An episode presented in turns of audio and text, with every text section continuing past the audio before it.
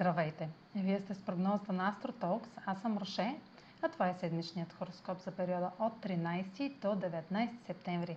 Ще започна с общите влияния за седмицата, след което ще продължа с тяхното отражение върху вашия асцендент и вашия зодиакален знак. На 14 септември Слънцето е в опозиция на Нептун. Ще сме склонни към жертви, прояви на съчувствие и състрадателност или ще осъзнаем, че сме жертвали достатъчно. Това е аспект на разкриване и пик свързан с иллюзия или самозаблуда.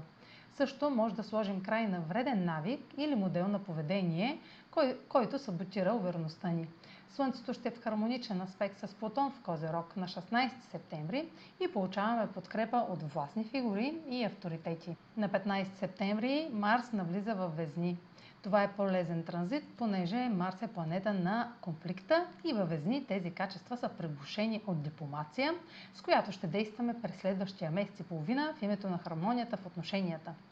Марс ще направи същите хармонични аспекти с планетите в Водолей, както Венера и Меркурий в края на август и началото на септември, така че е време да използвате информацията и споделените нужди и да вложите енергията си в постигане на трайни, бизнес или лични ангажименти с другите. На 17 септември Венера е в квадрат с Сатурн във Водолей. Трудностите с партньор ще са повод за отчуждение или дистанциране. Тъй като познати правила или условия са на лице, желанието за повече свобода и промяна в отношенията, било то бизнес или лични, са неизбежни. Време е да направим конструктивна оценка на ресурсите и да продължим с най-необходимото или само с това, с което разполагаме.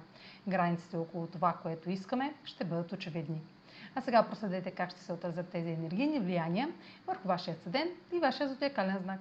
Седмична прогноза за седент Овен и за зодия Овен. Слънцето попада в сферата на ежедневието и в опозиция на Нептун сигнализира за кулминация, включваща здраве, работа или задължение към друг. Текущ проблем може да бъде разрешен без много притеснение. Или може да се сблъскате с грешка, която трябва да бъде поправена, въпреки че се изкушавате да я избегнете. Фокусът и дисциплината ще бъдат предизвикани от нещо скрито от погледа ви. Аспектът към Плутон ви дава достъп до власт и авторитет. Възползвайте се максимално трансформациите, които се случват в професионалните или бъдещите цели и се заемете с проблемите чрез точни, ефективни промени. Марс навлиза във вашата партньорска сфера и динамиката с някой друг се засилва. Балансът между вас може да бъде наклонен в непозната посока, тъй като страстта, гневът и настойчивостта се изразяват косвено. Венера във вашата сфера на споделените ресурси в квадрат с Сатурн във Водолей поставя граници около това, което споделяте или ви напомня за това, което дължите.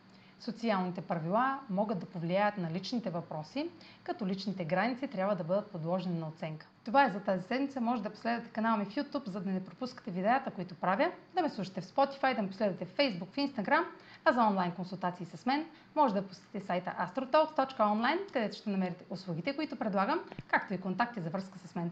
Чао! Успешна седмица!